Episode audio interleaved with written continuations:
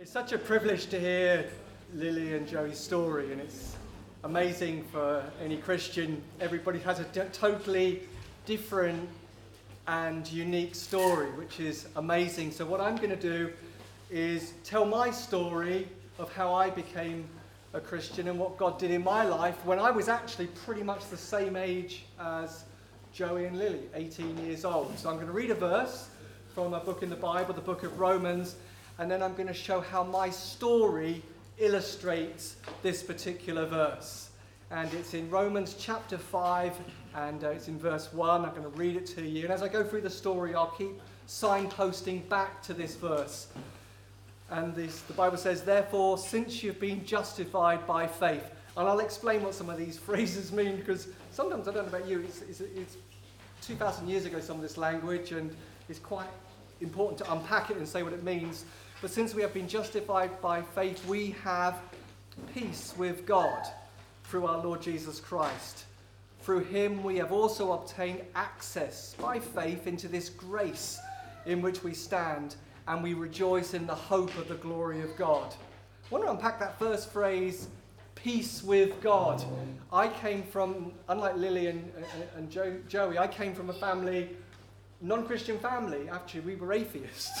family, didn't really believe in God whatsoever. And I went to church once in 18 years, and in all the bits where it mentioned Jesus' name, I inserted my favourite um, sports hero. So when it said Jesus, I said John Louis, because he was my hero at the time. He was a speedway motorcycle racer. but I didn't know anything about God, and I'd never heard about God. And the only conversation I had about God was just, does God exist? You know, the one you have at school or do you believe God exists? I would just say, probably, I have no idea. I certainly didn't have the idea that you could have what this verse says peace with God. I didn't realize there was anything in the possible to have access to God or a relationship with God and know God.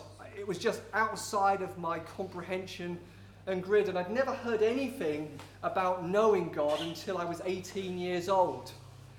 And my mum, like I said, is, is an atheist really, and she just loved debating and discussing and arguing with Christians. And she worked with a guy called Mike Ramsey at a school, and he said to her, We'd just love to tell you a bit more about what we believe about God and why we believe it. Do you fancy coming around meeting my wife Mary? We'd just love to tell you a bit more about our faith. And she thought, bingo, eh, Christians, discussion, argument. And so she went there really.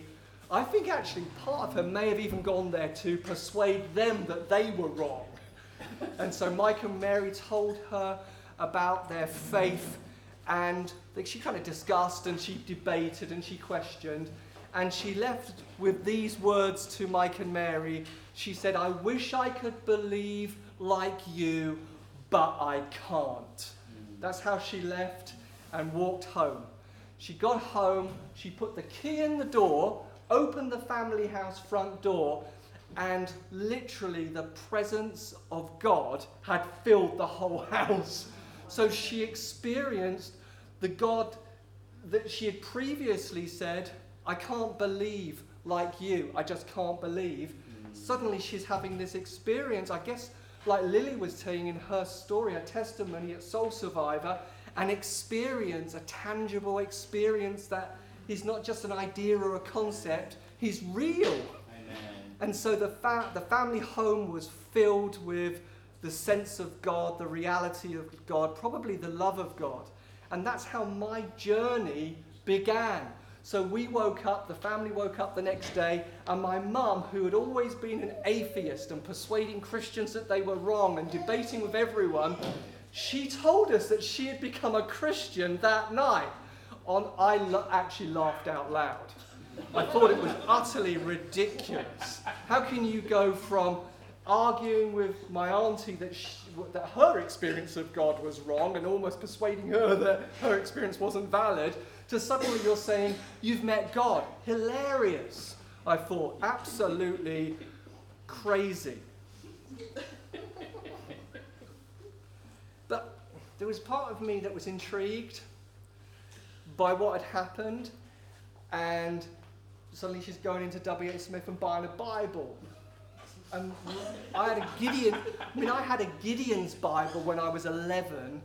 They, hand, they used to hand them out in schools, and I read it, I probably read it once and didn't understand a bit of it.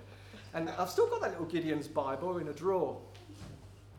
And I was clearly intrigued by this new life that she started to have.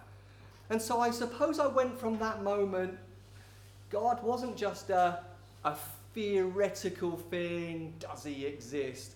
I knew that he existed, but I didn't have what this verse said peace with God. So, peace with God is like you've got relationship, you've got connection, you're, you're relating to Him and talking with Him and hear, uh, hearing Him. And I began to get more and more intrigued.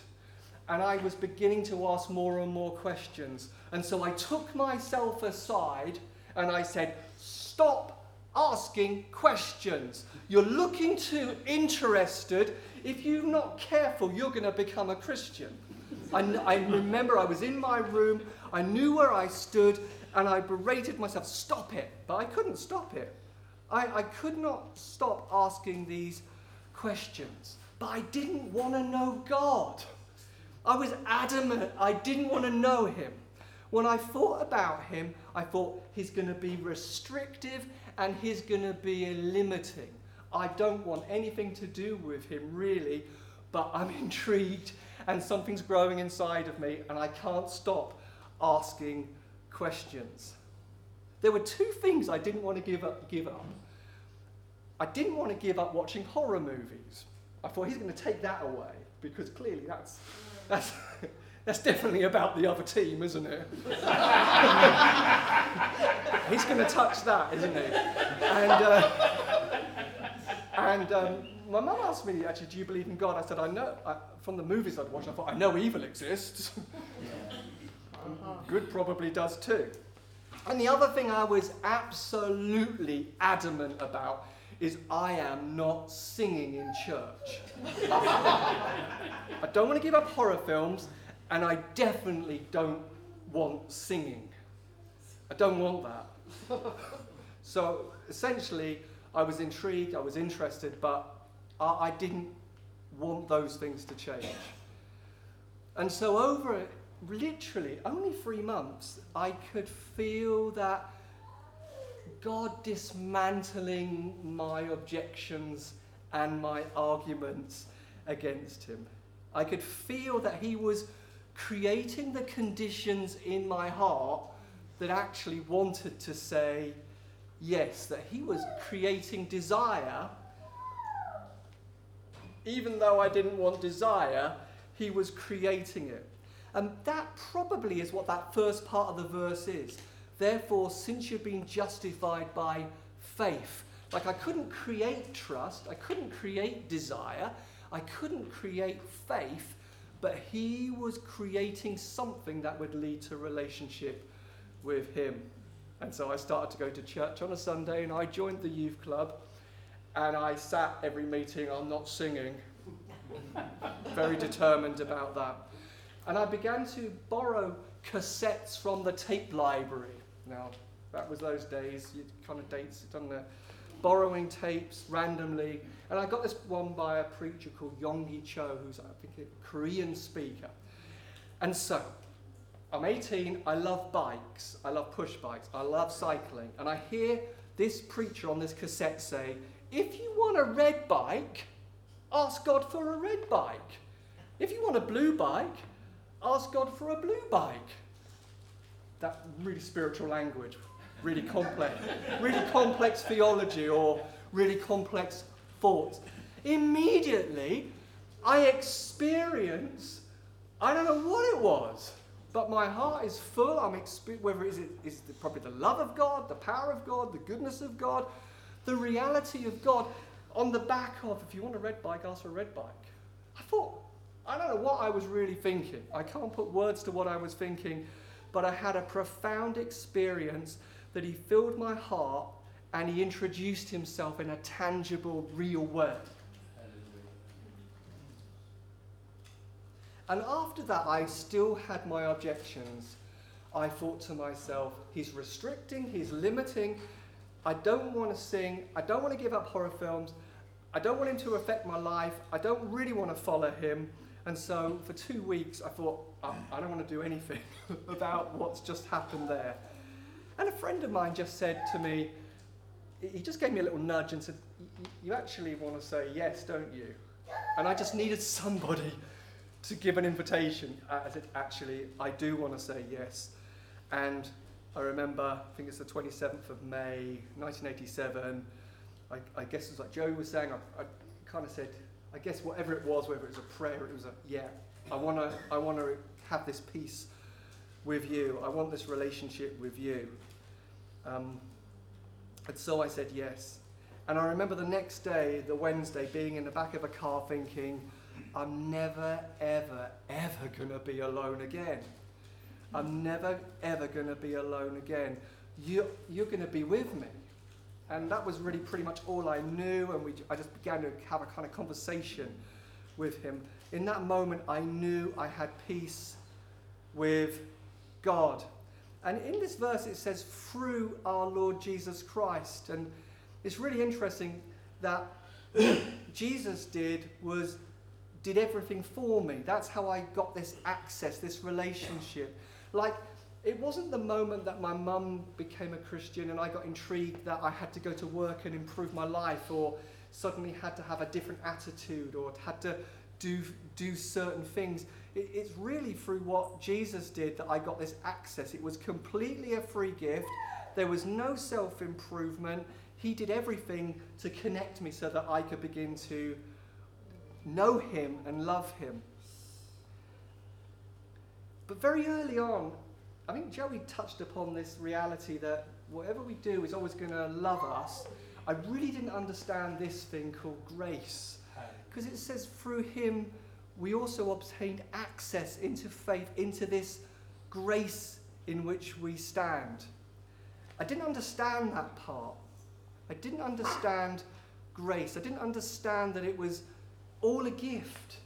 I thought it starts as a gift and then I thought you had to do something. And then you had to work, or you had to really be good, or you had to really improve, or you had to do something really, really significant for him.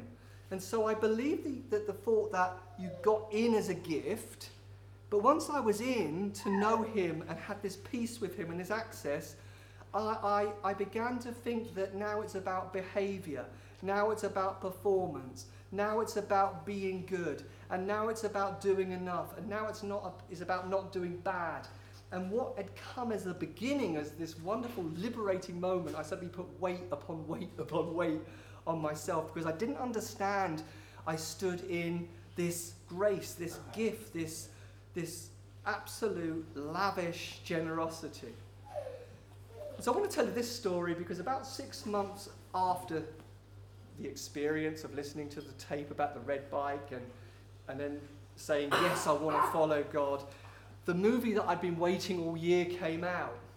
And it was A Nightmare on Elm Street Part 3 Dream Warriors. And it came out at the cinema. And I'd loved the other two movies. And I really, really wanted to see the second film. And suddenly I felt this thing of, oh, I don't, there's God, and then there's this film, and I kind of gritted my teeth and resisted it at the cinema, and then, oh, it came out on video, and I thought, oh, I don't, you, you're, you're a spoil sport, and I want to do what I want to do, and I want to watch this film, so I watched the, I watched the uh, video when it came out. And when I look back, it wasn't such a big deal about the movie. It, it wasn't that the, the movie was this big issue it, it was my belief that after watching A Nightmare on Elm Street Part 3, The Dream Warriors, that somehow I'd stepped outside of peace with God, that somehow I had broken the relationship with Him, and somehow I had damaged it. So, how do I actually get back? I'd walked away from grace. But that's not what the verse says. It says, having had peace with God, get relationship with God, Jamie. You've got access to God. You've got friendship. Now you stand in grace.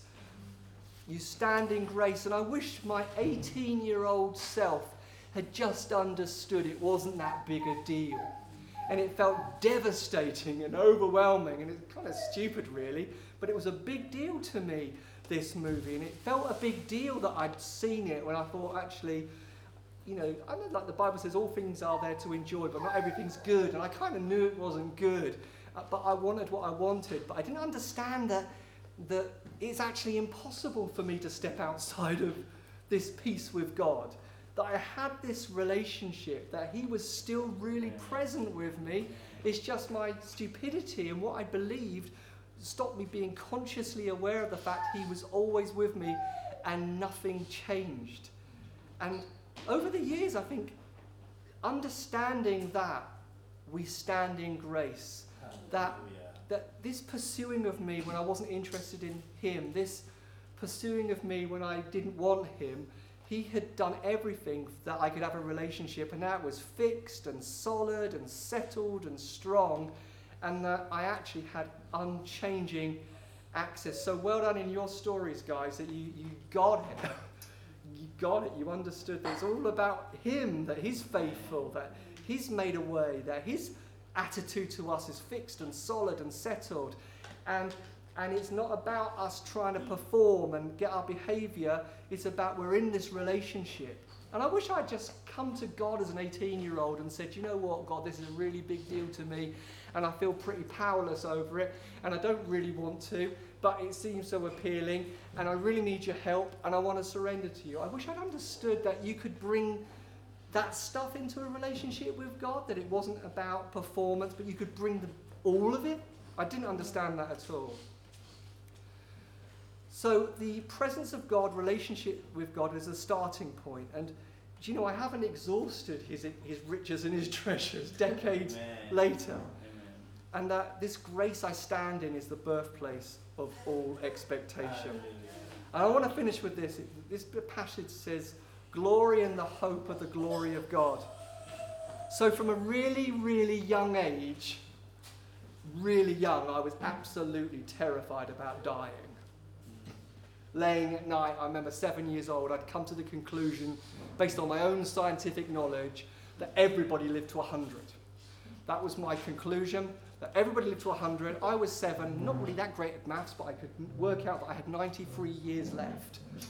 So I, was all, I felt all right, but overwhelmed by the fear of death. But after that experience as an 18 year old, the fear of death actually immediately left me. I had this definite assurance and hope that the life that had started now was going to go on forever and ever, that I could con- confidently look forward without fear that the best was yet to come. And so I've known God for 30 odd years. And I must say, a relationship with God is, He always leaves you hungry for more. And, and sometimes, if I'm really honest, it's a little, little frustrating because you yearn and long for something more but we're, we're looking forward to the best is yet to come. And I've had glimpses of him and experiences of him and incredible things that I've seen with my own eyes. Like in 2011, we were in Redding, California, and they were giving the notices before the person came to speak.